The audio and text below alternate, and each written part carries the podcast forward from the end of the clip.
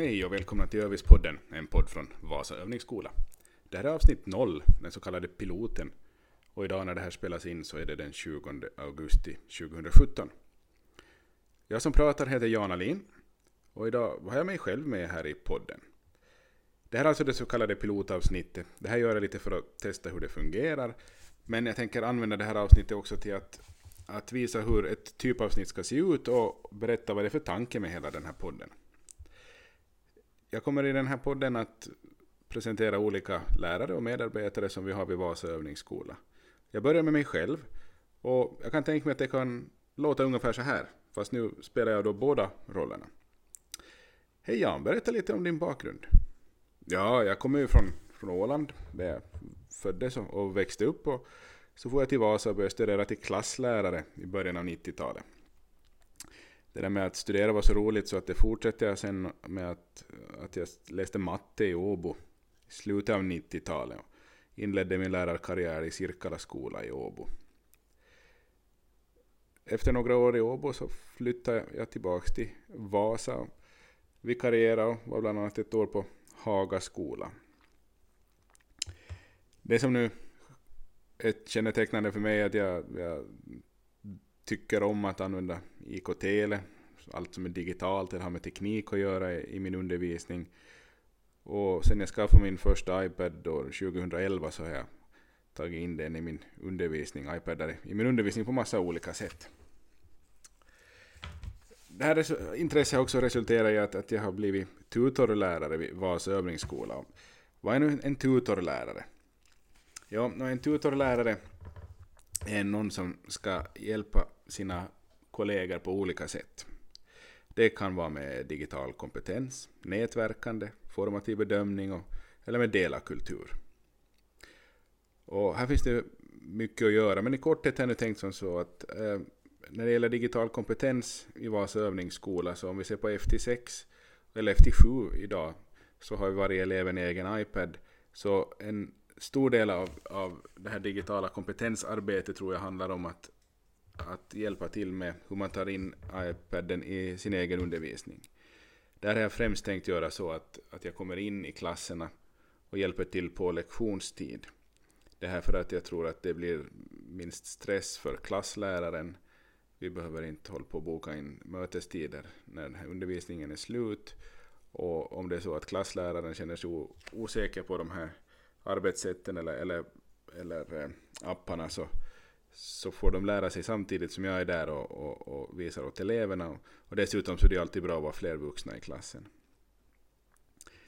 Nätverkande är en annan sak. Det är, vi ska få hjälpa lärare att, att vidga sina nätverk i det här professionella avseendet. Eh, där har jag funderat i alla fall på att man ska kunna visa fördelarna med Twitter som ett socialt medium som jag tycker att just i professionella sammanhang är jättebra. Men jag har också tänkt att, att hur ska vi kunna, kunna utverk, utöka det här nätverkande mellan F T sex och sju till nio, och där har jag någon idé, men vi, vi ska jobba på det nu. När det gäller formativ bedömning, eh, där kan jag tipsa om en del verktyg och, och metoder som jag har, har testat själv och andra som jag nu bara har läst om men kan, kan berätta om. Och en sak som också tutorläraren ska hjälpa till med var alltså någonting som kallas för delakultur. Sharing is caring som det heter på engelska. Det handlar helt enkelt om att dela med sig. Dela med sig av sånt som man har testat.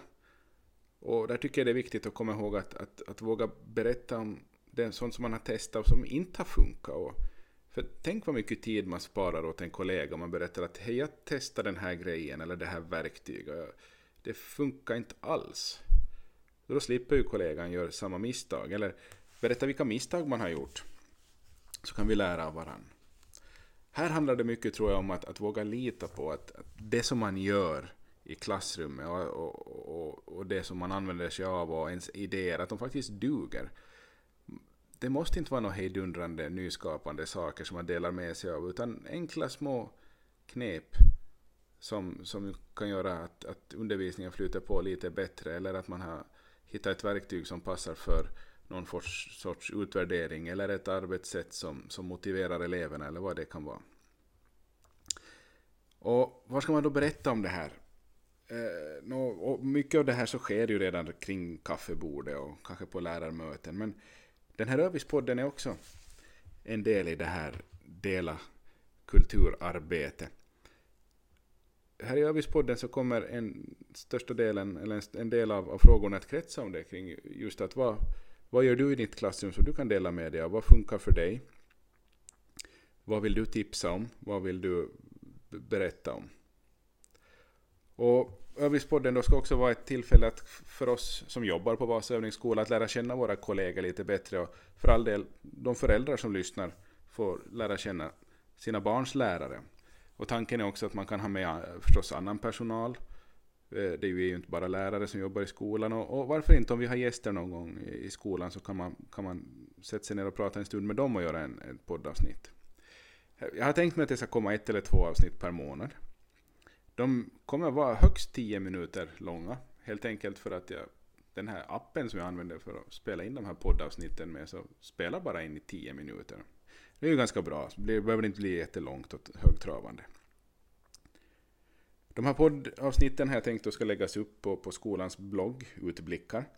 För då kan man också få med foton och, och, och sånt som man kanske vill visa. Om nu någon har berättat om, berättat om en bok eller så, så kan det vara bra att få se hur den ser ut. Och, och då kan vi ha, ha bilder där. Tanken är att, att bara hitta rätt knappar så ska det nog komma, finnas tillgängligt på iTunes det här också. Som en, en podd där. Och så jag tänkt som så att, att den som är med i, i podden så, så får önska eller komma med tips på vem som ska kunna vara gäst nästa gång i nästa avsnitt.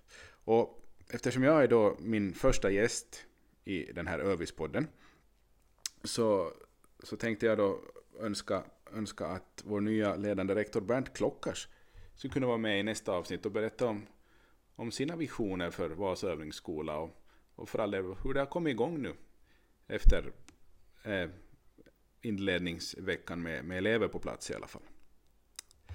Så där, det här var pilotavsnittet av Övis-podden. Tack för att du lyssnade.